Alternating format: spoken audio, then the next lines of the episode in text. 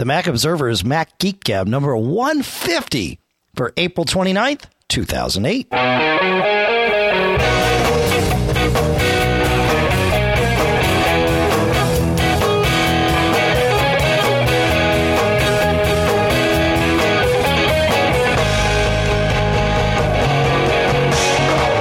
Greetings, folks, and welcome to the Mac Observer's Mac Geek Gab. We're at show 150, John.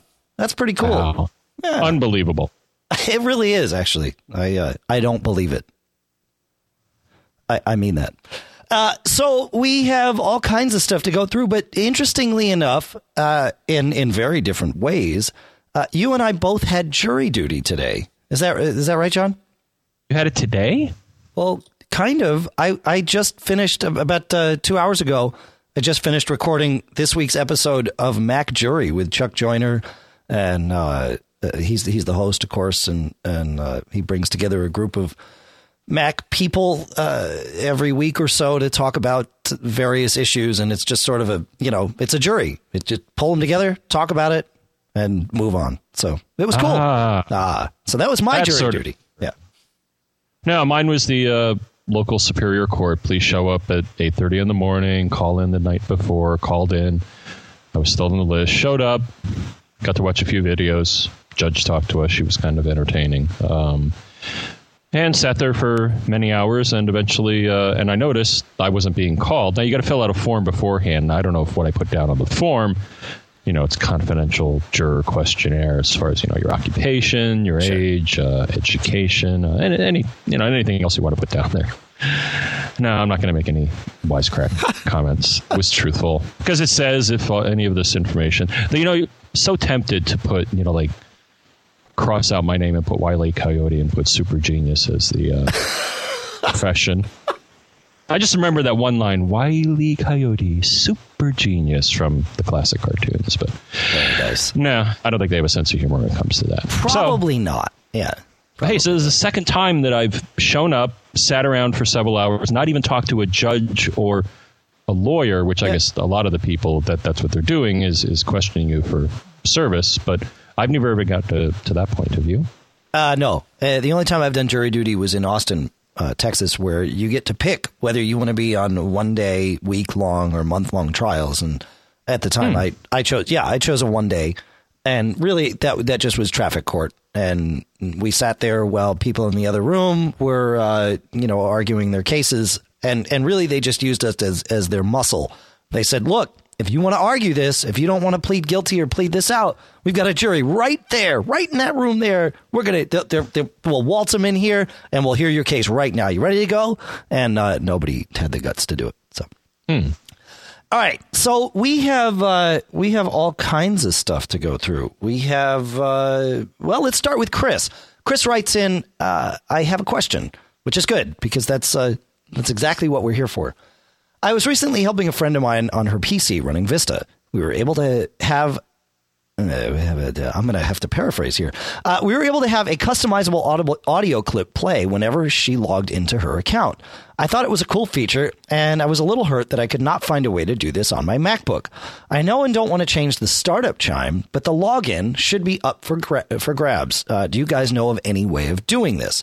Uh, now, I, John, I know you have an answer here, and I'm actually really curious to hear what it is. My my gut would say you uh, create a standalone sound file and put it in as a login item.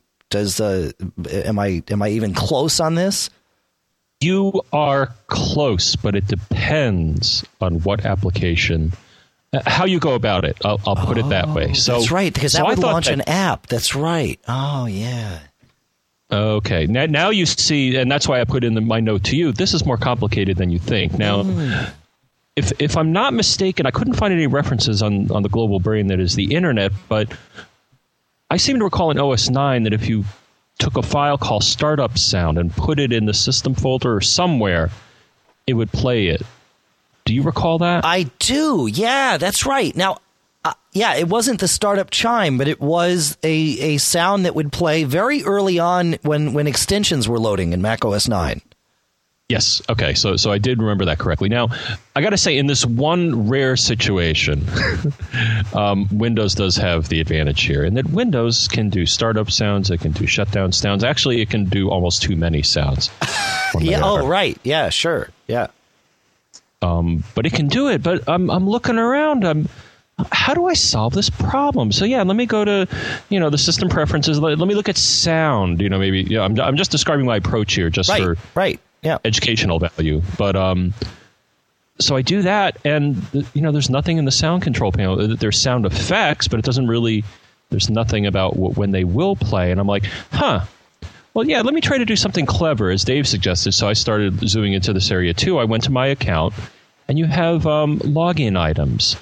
Now, they can be applications, and most of the, the time they are. If you look what's in there, it's mostly you know helpers for applications that typically start up and, and you don't even really see them or know they're there. Right. But you can put other things there like a document. And hey, a sound file is a document, but here's here's the rub: is that you got to get the right application. So one thing is I'm like, oh, well, you know, let, let me take a sound file that's associated with iTunes. That sounds like a sensible program to play a sound file.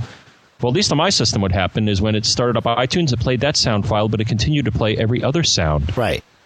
In right. my music library. That's not really what I was shooting for. You know, I, t- I had another sound file that was associated with um, uh, Audacity, and that didn't work either. It just kind of started, and it was there, and it, you know, there was nobody there to start it. And then I'm like, uh, how about a scripting language? I, yeah. I poked around an Automator. I really couldn't find any good actions to play a sound file. Just did a cursory look, but you know, iTunes didn't really seem to have anything. And then I thought, well, maybe Apple Script. And then I came across a nice little utility called Play Sound. Mm-hmm. Um, let's see, David Blanch, Microcosm Software, and this pretty much that's all it does in life is it plays a sound it's a little application and it has two purposes so i kind of accidentally found a good way to do this or, or to solve the problem so place sound, you drag a sound file on top of it and it plays it. But it's also scriptable. So you can create an Apple script. But the thing is, you don't need to create an Apple script, though if you'd like to. But I'm just advertising the selling point of this because the icon even shows a little, you know, Apple script scroll. Basically, what you do is you take the sound file that you want to play, you associate it, you say open with, I think in the, uh, uh, you know, the get info. Um, and you make play sound the application open the sound file instead of whatever is assigned to, which we're actually going to touch on that a little later. But, uh, but that makes and, good and, sense. Yeah. And if you associate the sound file in question with um, with play sound, and then you put it in the login items, um, when the time comes, it'll play the startup sound. And that's how you solve it. But you know, it just had me going on this crazy journey because I thought it can't be this hard. And you know, I would say it's relatively hard.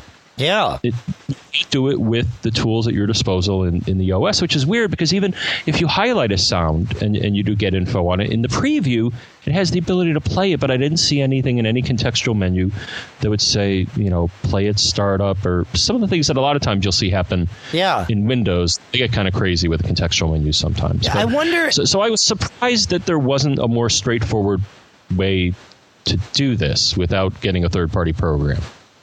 Yeah, I think, eh, gosh, I wonder if there's a way to do it from the command line.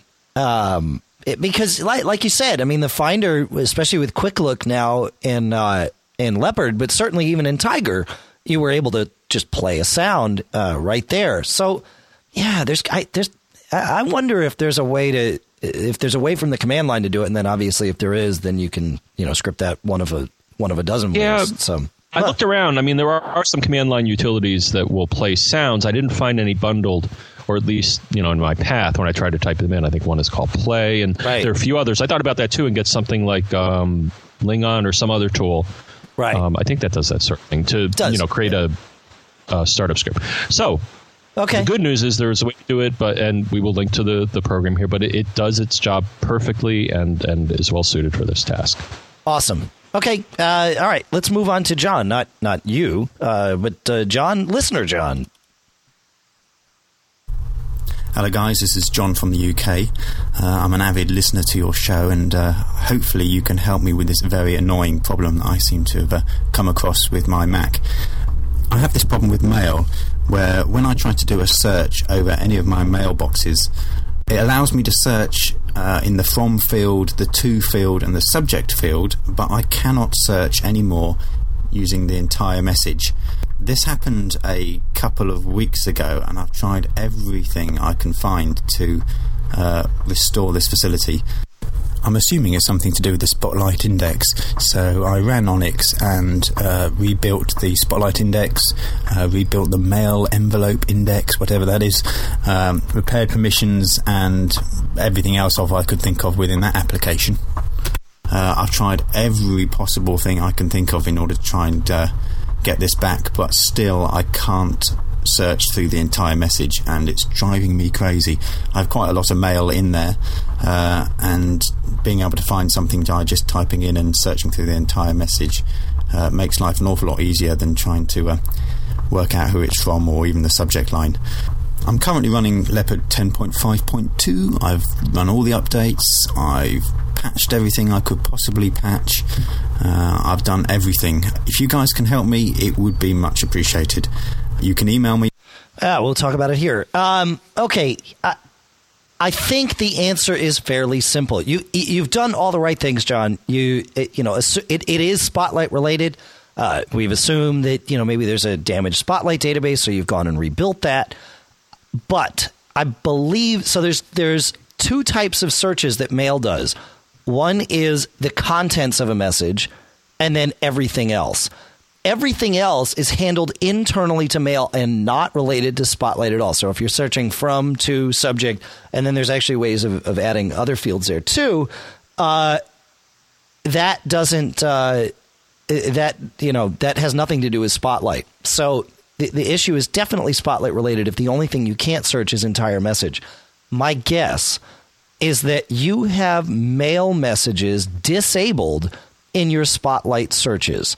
Uh, either that or somehow you've excluded the uh, mail store folder from your uh, Spotlight indexing.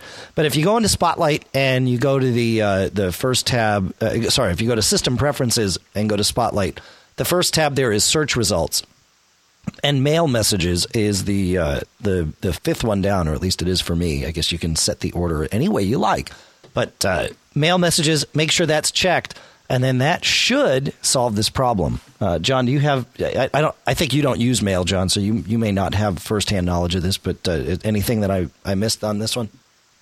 No, I'd I'd like to use mail. I actually did try when I was on vacation one night, kind of bored, and and the the migration didn't go quite as expected. Um, I'll give it another try though. But but it it did. Yeah, getting stuff over from Eudora is. Uh, the thing I want to be sure I get right. Yeah, because that's where everything is right now. I did that once. I migrated from Eudora to Mail once, um, and then from Mail to Mailsmith, and then Mailsmith back to Mail.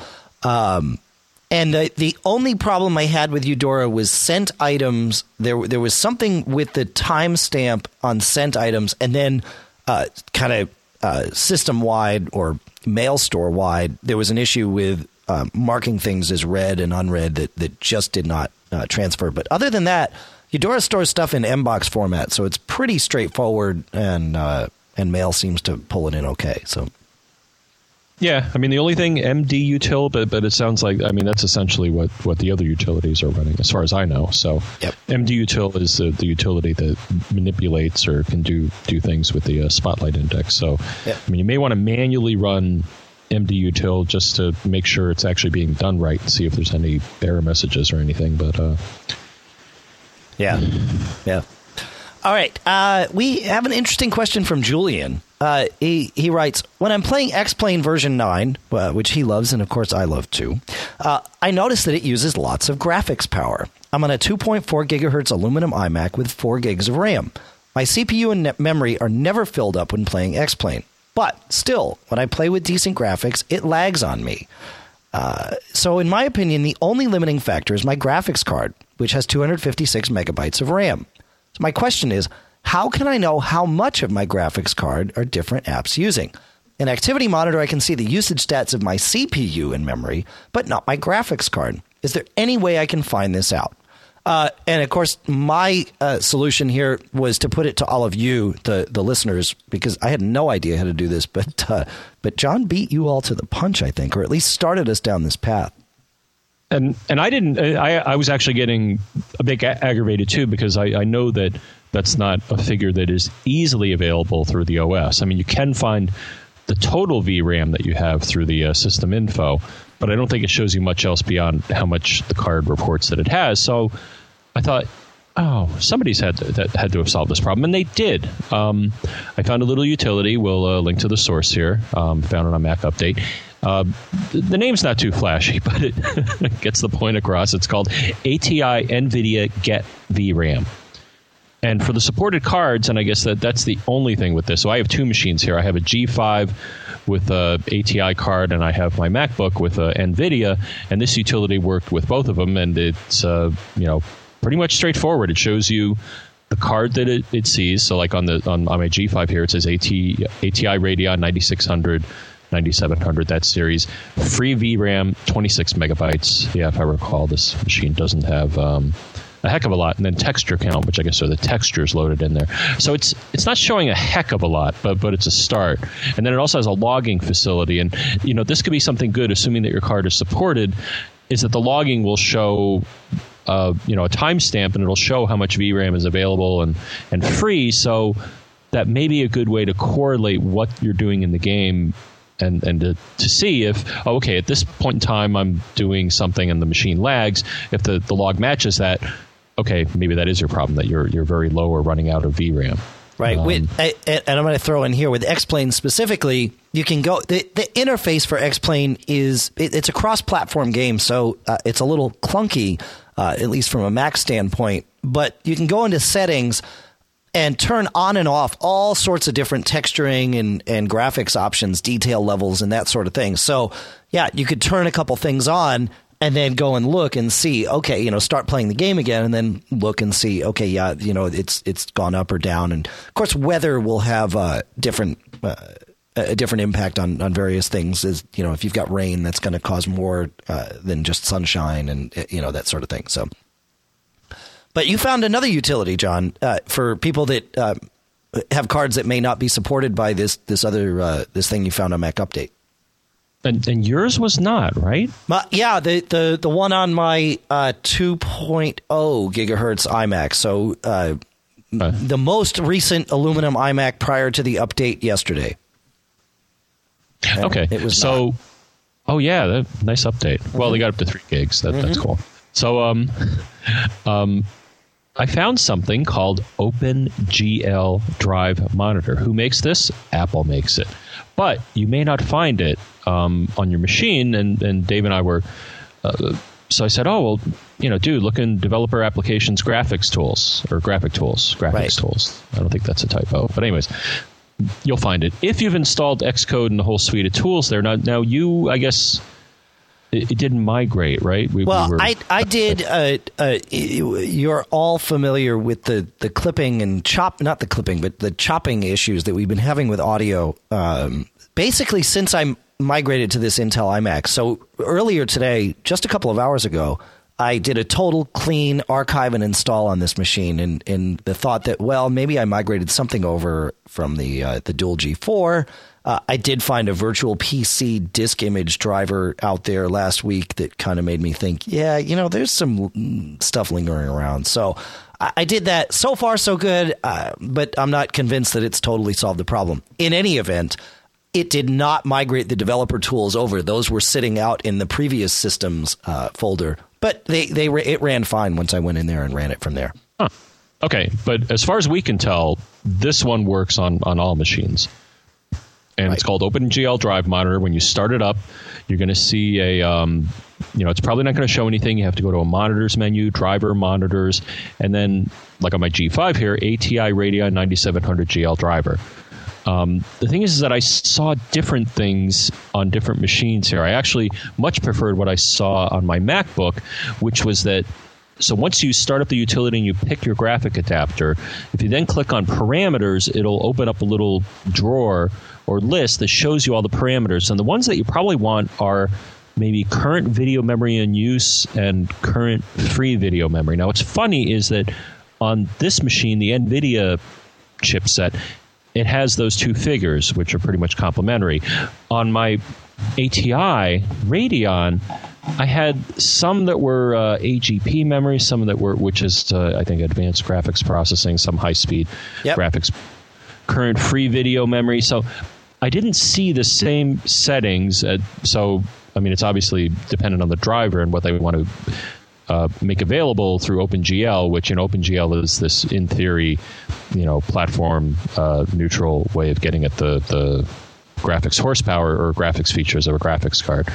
Um, but that does it. And I checked the numbers, did a cursory look, and you know it made sense. They added up to the total um, VRAM in the machine, and uh, it even shows you also it shows you a graph over time from the driver. So that's another tool that you could use to uh, over time figure out what the heck is slowing your machine down. Is it and and actually this tool has I mean it, it looks here like you know 40 or 50 different parameters here. So if you want to understand what your graphic card is doing, I think this utility will uh, would do just about anything. Cool.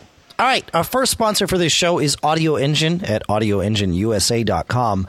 They make two different kinds of speakers that you can use with your Mac or with your stereo or just with your iPod. Uh, they're standalone speakers. The A2s, Audio Engine A2s, or as they call them, the Audio Engine 2s, are for sale for $199 US, and they are uh, small, separate desktop speakers that uh, pack a huge punch for their size. It, it's really quite something.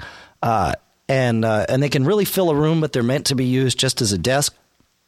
And then they have the Audio Engine fives, which uh, are available for three forty nine. Much bigger speakers, two drivers in each, and these actually have a power port on the back, so you could plug uh, like an Airport Express into it. And they've also got a USB port on the top that's only used for charging, not for USB audio, but for charging.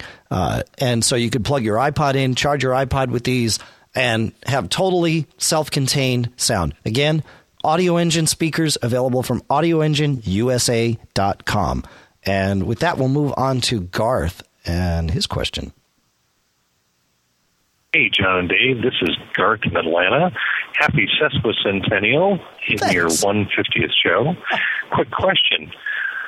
For some reason, my PDFs have stopped opening in Preview, and now they're opening in Adobe, and I want to change that file association. Uh, I happen to be uh, able to do that in uh, Windows world, but on the Mac, I don't know how to change the file associations. If you can help me out, it would be really great.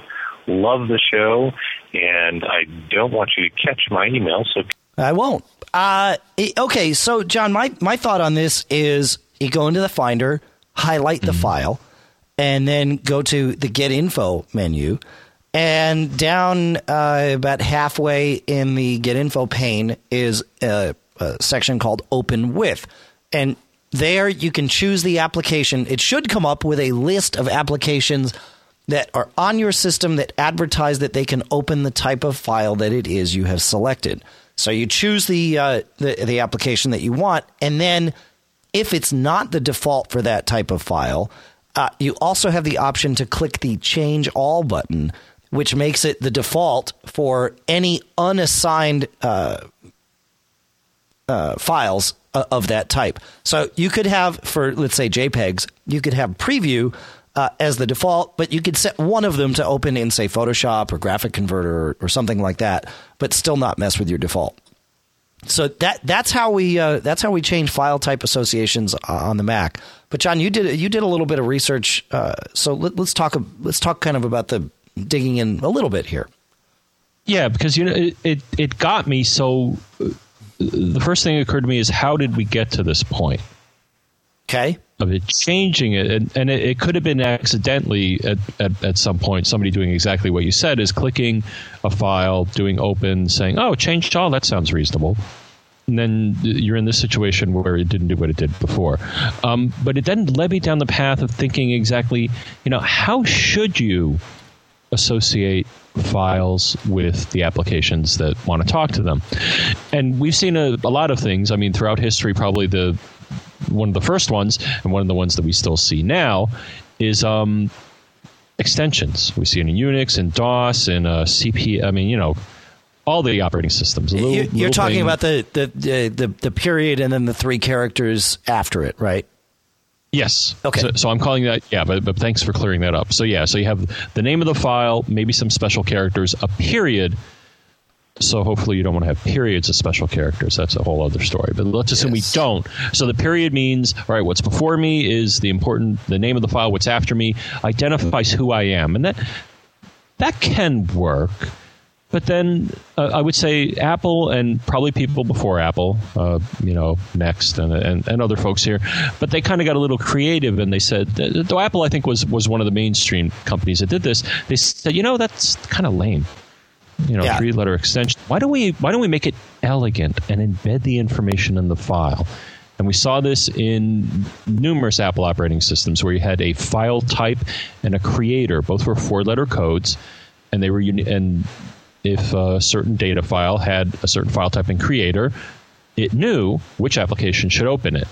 The only problem with that was it was kind of a Mac only thing. So if you didn't also put an extension on the file, if you sent it, especially somebody on a PC, it would come with no three letter extension at the end, and the PC would be like, huh? Right. because most applications aren't smart enough to dig into the file and kind of figure out what what's going on there. Um, the thing Apple does now, and, and, and actually there's an excellent excellent article here which I'm relying on um, from uh, Ars Technica, and you said you know this fellow here, uh, John Siracusa. Yep. Um, but he wrote a very, very good ex- explanation. This was back in Tiger, but it, it still applies. Is the whole file type, um, you know, debate here? And so Apple is, is, from what he says, which sounds valid. The, the one way Apple, and, and I think everybody, especially if you're going to deal with people on other platforms, is yeah, it kind of looks, it doesn't look nice, but include the extension, especially through email and stuff like that. I've seen this problem with Notes and other email clients, is that if people email a file and it doesn't have, um, and, and the information doesn't come along with it, um, you know the person on the other end is not going to know what to do. Um, but now what they come up with, and, and this is where I'm going to lead to a program where you can dig in a little bit deeper if you're curious. Though be careful. Um, but Apple historically has used all these different things, but now what they have is something. Uh, new and exciting called a UTI, Uniform Type Identifier, and this is just a new way um, of a file the, through an XML like hierarchy to describe to others, you know, what it can do and its types and its preferred application Uh, and things like. You have something, Dave? Well, I, I don't think the UTI is buried within the file. Correct me if I'm wrong, but uh, from what I read on, in that article, I'm pretty sure the UTI is buried inside an application and it talks about what files it can take. And that's how applications show up in that open with uh, drop down there. I, I'm pretty sure that that's how it works. It's not bearing the UTI in the file. It's inside the uh, the the resource, uh, you know, inside the package of the application based on based on a very quick read of of that uh, of that file. I, I think it's probably a little of both. I mean, it has to be in the file based on some of the experiments we did. So, so no, you bring up a good point. Is that it has to be contained in both? The, yeah, because how is the data file going to know? Well, yeah. So application? this is what's interesting because yeah, a, a data file is you know we're not back in the old days where we had a resource fork attached to a data file, right? That was a Mac OS nine thing. We don't really have that in OS ten. Uh, but we, we John and I did an interesting experiment here. Uh, I took a JPEG file and I stripped the extension from it, so it was just uh, you know a file name with no extension, and I sent it to him via Skype. And as soon as John got it, you double clicked it, and it opened in Graphic Converter. So it and, and you saw the the image. So a Graphic Converter was smart enough to look at the file and figure out what type of image it was, but the OS somehow knew that this was an image file. And of course, I thought immediately, you know, being suspect, I thought, well, maybe the OS is just taking unassigned files and throwing them at Graphic Converter on John's machine for whatever reason. So I created a text file and did the same thing. Stripped the uh, the you know the the extension off of it, sent it to him, opened in text edit. So I believe there are extended attributes is is what uh, what they're called that that go along with the file, assuming it's going to another Mac. And if it's not going to another Mac, they're simply ignored. Um, that said, I'm not sure how to see those extended attributes. I tried using Barebones Super Get Info, but it uh, it didn't show me anything special on these two files. So uh, this, if any of you have any uh, any details here, this would be this would be a great uh, topic for follow up. Yeah, we'll we'll dig a little more. The the we answered the question, but it just really got me thinking about this issue. Now, I did find, and we've talked about this before, Dave, but this specifically addresses the uh, UTIs, and that's a, a, little pref pane called RC Default app mm-hmm. um, from Rubicode, and has a whole bunch of categories here, like default internet applications. You know, if you launch a web web page, does it which browser does it launch?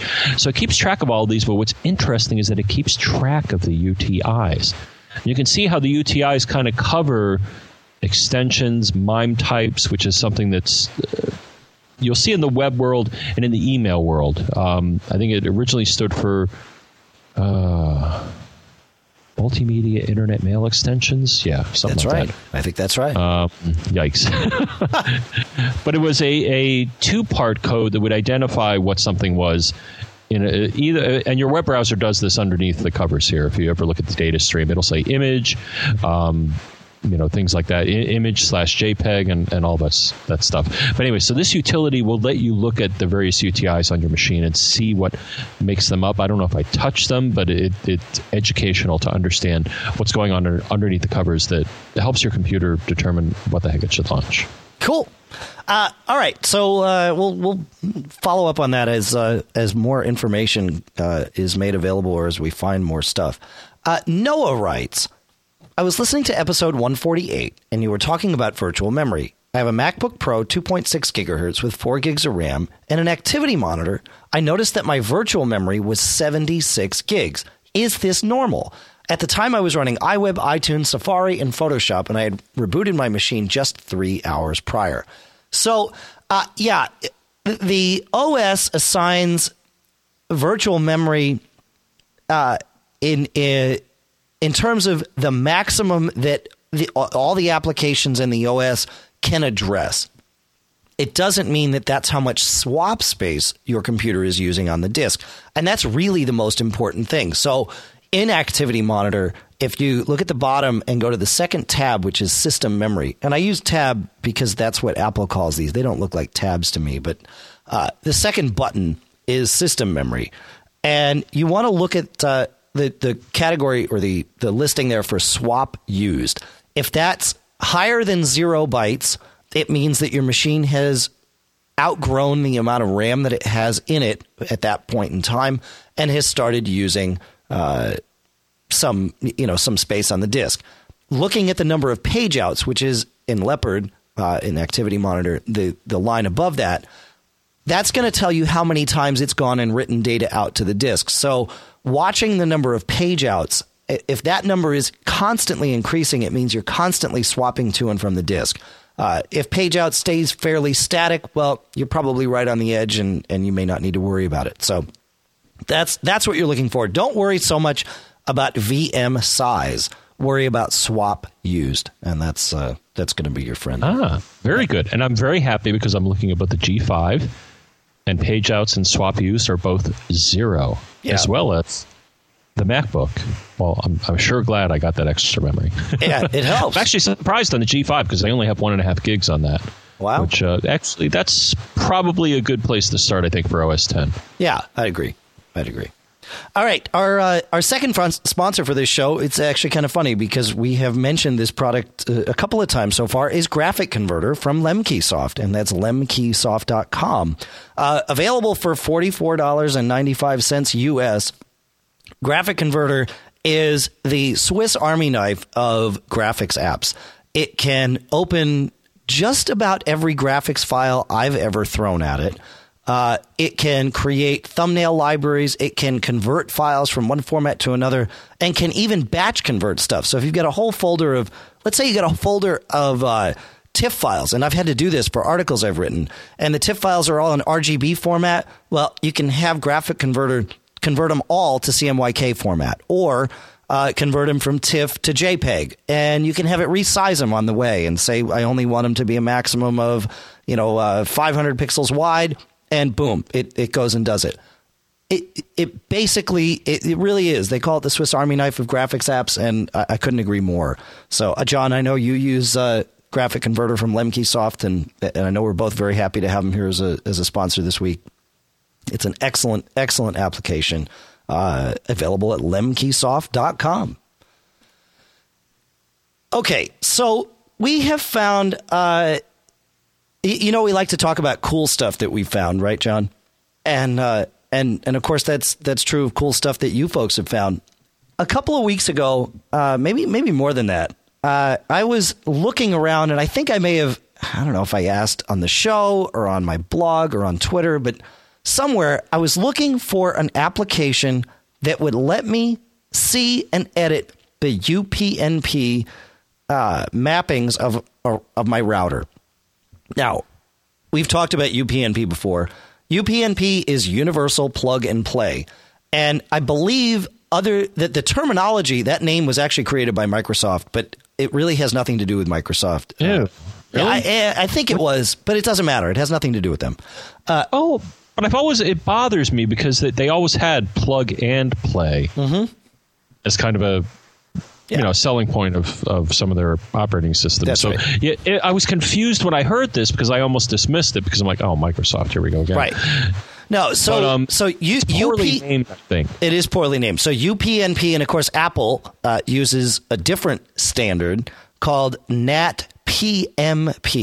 Uh, NAT being network address translation. That that's the protocol that lets you have one IP address uh, come into your router and then have it share that IP address among uh, your entire network.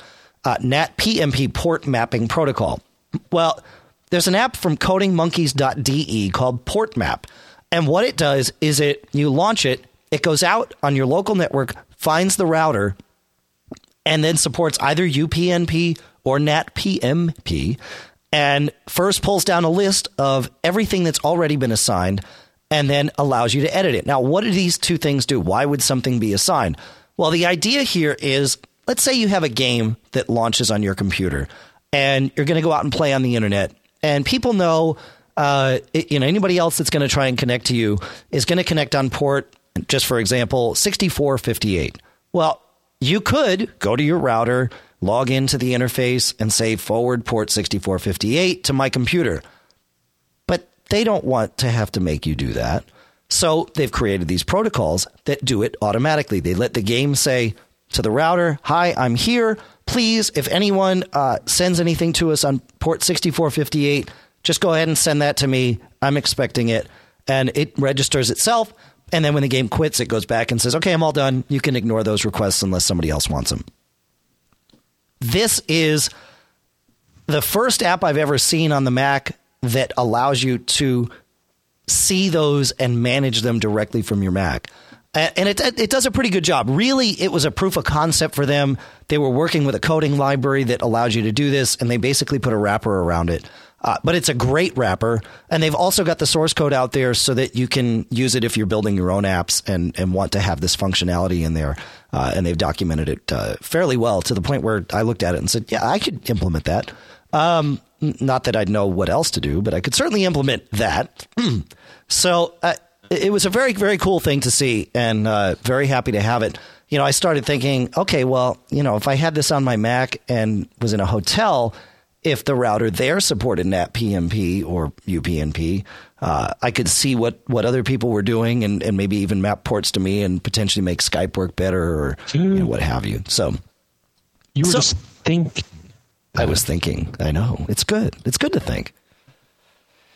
So that was uh, that was one thing we found this week. The second uh, cool thing. Well, you know, you, you want to talk about this before we move on?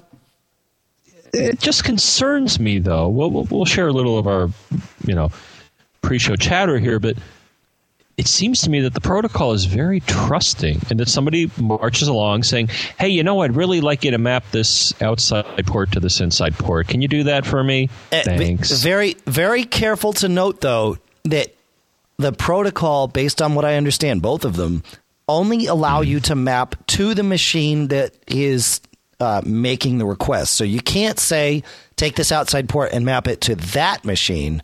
You say, take this outside port and map it to me and really, that stuff is being done constantly. Like when you request a web page, you may connect to the web server on port 80, but you say send return traffic to me on port uh, you know 61254.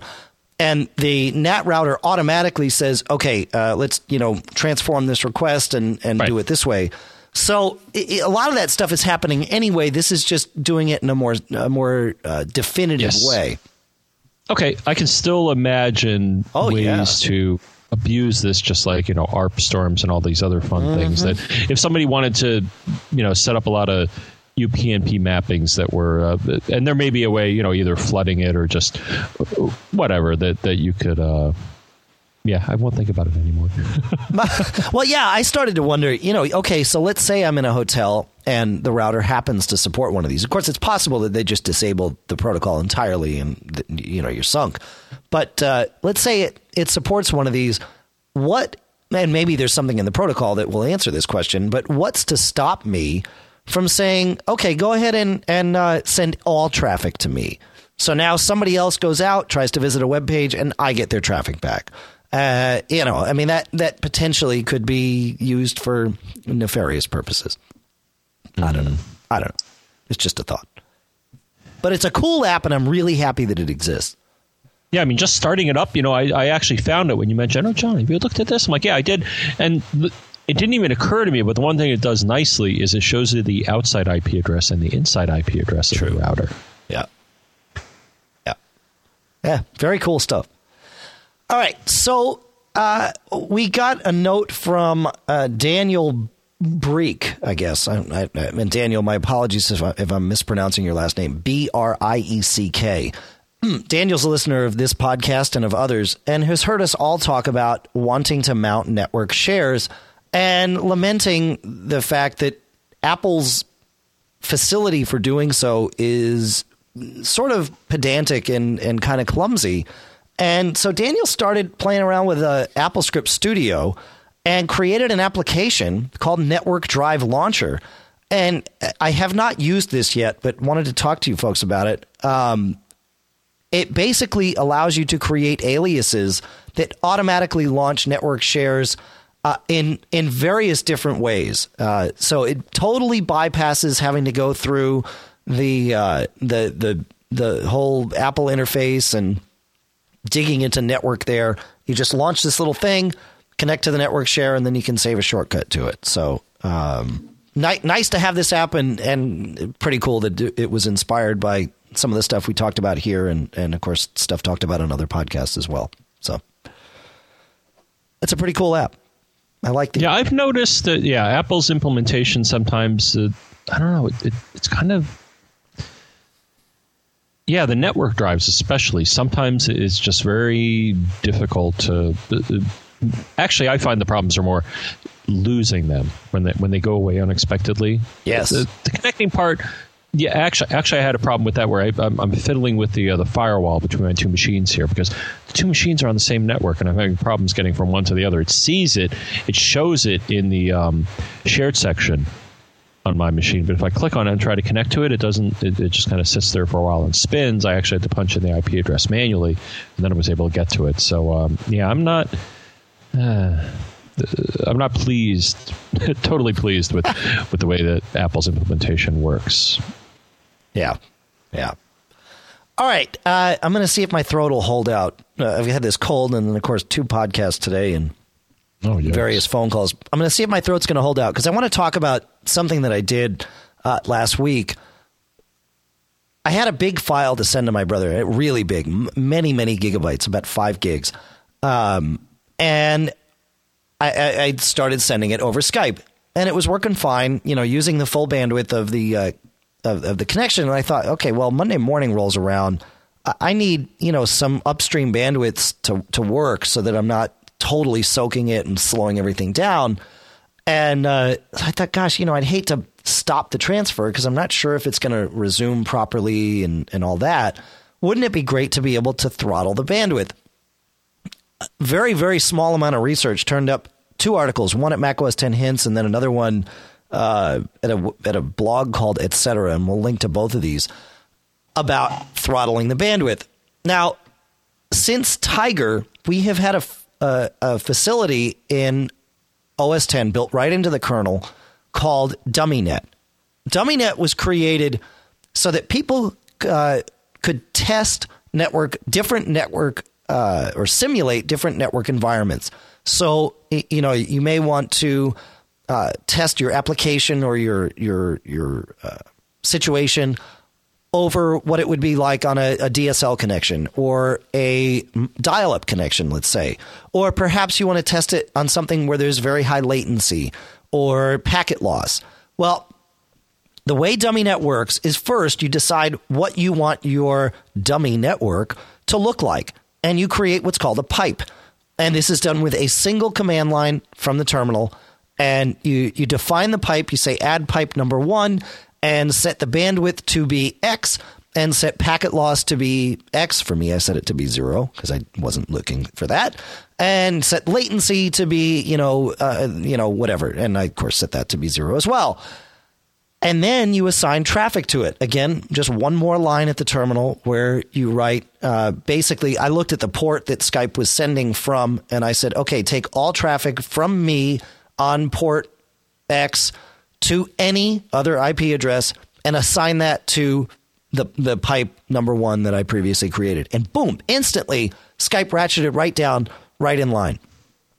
The cool thing is you can then adjust the pipe up and down uh, so that you know at night when when I was done working we were done doing the podcast, I could just you know open it wide up and right away uses more of the pipe. So totally dynamic. The best part is there's an app called Waterroof, which we've talked about before. It's an app that lets you configure the uh, OS 10 firewall in many different ways. And Waterroof has a, a GUI interface for doing exactly this. It's not entirely self explanatory, which is why I wanted to go through that explanation first. So when you launch Waterroof, you understand what you're doing and why. But uh, but certainly Waterroof is the way to do it. And then within Waterroof, you can actually go back and forth and, and adjust your uh, pipe uh, basically on the fly. Very very very cool stuff. And uh, we'll send we'll we'll post links to all three of those things: the macOS 10 hints article, the other etc. article, which talks about this stuff at the very end of it, and then uh, Waterroof as well. So. Wow. So this is the thing because we, we've talked about this in the past. Is you would think that your network device, like your router, your switch, well, depending on which one you have, should or could do this. Mm-hmm. But as you you've observed, like I guess on some of the Linksys and uh, not to pick on them, but but you know any of the I would say low end consumer you know, grade under hundred dollar yeah consumer grade you know switches or routers, um, the, the, code that claims to do this, uh, I've never tried it. Um, but but it sounds like you have, and, and I guess it's you know it doesn't always work. Well, it, yeah, there's there's no real way, uh, at least from what I found in the the GUI for for the Linksys stuff, uh, to say take that computer and only give it a certain amount of bandwidth. Certainly, you could go to the command line of any of these things and do that. Uh, but the problem that I've found, and I've found other reports of this, is that the, the CPU, the processor built into those routers, isn't manly enough to, to deal with that and be efficient about everything else that it's doing. And I'm, I'm not sure why that is because it certainly didn't use a lot of CPU uh, juice on, on, on the Mac and it was almost unnoticeable. But, uh, but anytime I've tried to do quality of service on, the, on my router here, it, it just hasn't worked right. Now, there's two reasons for that. One is, you know, if there's some hardware limitations in the router that, that just make it not work efficiently. The other is my connection here, as with a lot of cable connections these days, I think I think your connection with Optimum Online is similar to mine with Comcast now, uh, at least according to my brother, because he's he's on Optimum. Uh, is that it's burstable. And in order to set up a true, and by burstable, I mean that when you start a connection, uh, to somewhere, start a download or start an upload, for the first minute or two, you might get speeds that are faster than those that are guaranteed to you. And then as the connection settles in, it ratchets that down to oh, whatever, yeah. whatever you're promised. Okay. I think they're shaping, right? I mean, they're saying, all right, first minute or two, right. we'll we'll give you a little more and then then we're going to back off. And and you, you showed me this. They, they do it very it's kind of scary. Yeah. Well they'll it, start off at blazing and then all all of a sudden after a minute or two it drops down and it'll be there forever. But i guess it serves the needs of people who want you know quick and dirty. Give me the files real quick and right. So it sounds like a, a, reasonable way of it, allocating bandwidth. It is. It's great. The problem is if you want to do packet shaping yourself, the first thing you have to do is define an overall pipe. Remember, we talked about these pipes. So you define two pipes, one for the stuff coming in and one for the stuff going out. And to do packet shaping right, you have to define your pipes to be a little bit smaller, maybe 95% of what the actual bandwidth you have is.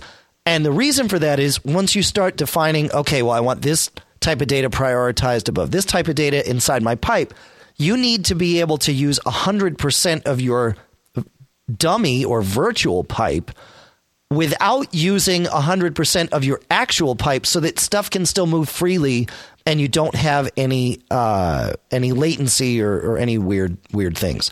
So mm-hmm. uh, so that that's that's why it doesn't work with the burstable stuff, right, John? Because you're you're pulling in. It, you would have to set your pipe to be 95% of the slowest your network could be, and you'd never get to take advantage of the stuff that's burstable.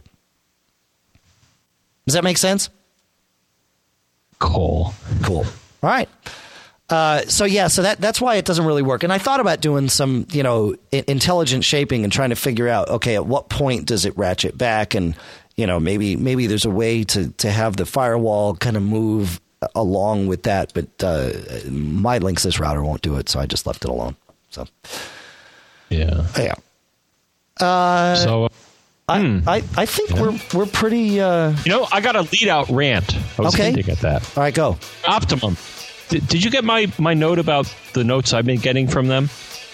Uh, about your TV service? Yeah, apparently there's something new coming down the road here. So Dave and I are both proud owners of uh, TiVo Series 3 yeah. HD. Um, I'm getting notes from Cablevision now or Optimum Online saying, um, after this date, you know, because you got the cable card, I have two of them actually. Uh, single channel versus multi channel, I guess. Right. But they're saying, well, if you got a cable card and we're well, what they're doing, I think, is they're moving to something which is known as switch digital. Um, the problem is that there's a conflict here. The mandate that you're supposed to be offered a cable card and don't have to buy the crummy cable box um, said they should do this, and now they're sending notes saying, "Well, if you have a cable card, you can not get this and that and that." Okay, so I'm gonna I'm gonna explain for the benefit of the listeners what's actually going on here. The cable companies are using one channel pipe for uh, various data. Similar to an on demand thing, you're basically setting your channel on demand. The problem with that, uh, or the, the, the, the complication there, is it requires two way communication between you and the cable company. Instead of them just giving you everything and you tuning to whatever you want, they're giving you whatever you ask for, at least on these certain channels that you're talking about. So you need to sit, be able to send a request to them that says, "Yeah, give me channel X," and boom, it sends it back down. And it's right. a way Which of is why you don't get typically, you know, pay per view and stuff like that, right? Because it's a one way mechanism currently, but there and is, we accept, there is a we accept that as cable card people because they right. they say if you have a cable card, you can't get you know pay per view, you can't get movies on demand, you can't get the interactive channel guide, blah, you can't get all these things, and I'm like, that's fine, I got the TiVo, I don't need it, right? But now Go on. Right. No. So now there's certain channels that you can't get because you don't have the ability to do this two way thing. And uh, and I think there's channels that are my package now. That's what I don't get. And the one that's really bothering me. So a lot of them were like, you know, whatever HD and this HD. The one that's really bothering me is Sci-Fi. Right. It's a standard def channel, and it has Battlestar yeah. And that's the only thing I'm hooked on right now that I care about. But it's like they say after, you know, May, whatever, late May, we're going to cut off your access to this. But you could buy our crummy box for, you can have our crummy box for a year and then we're going to charge you, which is I thought was the whole point of the cable card was to eliminate the reliance on the crummy box that they try to push on you. Right. And apparently there is some intermediary device that, that they're going to be able to provide that will allow you to use the cable card and get access to this Switch Digital. Presumably, this thing's going to sit there and say, okay, they're asking for channel. Uh, you know, 812. So we need to send the request out to have, you know, channel 812 come in on whatever pipe it is, and boom, you're there. So I, I think it'll be a transparent solution once that magic box is available. Yeah. and I sent that to you, but actually TiVo has been a lot more forthcoming with some of the cable companies. I, of course. And I got to, you know, wag my finger at some of the cable companies because I've gotten multiple letters saying, "You want our box? You want our box? You want our box?" It's like, no, I don't. No, that's the last thing I want. I had that box. I spent a thousand dollars to get rid of it. It was the best thousand bucks I ever spent. Are we done here? Oh boy, that was a macro rant, not a mini rant. Sorry, but We can thank Michael Johnston of iPhoneAlley.com for converting this show into AAC. He's got a, actually a podcast. I listened to the first episode of it, and and I, it, it, it was fantastic. Uh, listened to it in the car last night on the way home from from band rehearsals. So if you're into the iPhone, go check this uh, podcast out at iPhoneAlley.com. CacheFly is providing all the bandwidth for you to download this show, both in MP3 and AAC. And the podcast marketplace includes, of course, AudioEngineUSA.com with their A2 and A5 desktop speakers, BB Edit from Barebones Software at barebones.com, PDF Pen from Smile on My Mac at smileonmymac.com, and Harman-etravel.com for all your travel needs. The Backbeat Media Podcast Network is where you go to sponsor this show. And uh, we love your comments. We love to hear from you. 206 666 Geek, which is 4335. Is that right, John? I don't know. Okay, it is. I, I'm looking here. Yeah. 206 666 Geek. You can call in. Uh, you can email to feedback at macgeekgab.com or Skype us at macgeekgab. And uh, I think that gets uh, that gets us gets everything taken care of. But go go do those iTunes comments. We're at like 160 something now. I'd love to be at 200 uh, in the next couple of weeks. That'd be cool. So do us a favor, please. We'd, we'd appreciate it. And uh, stay subscribed. We love that.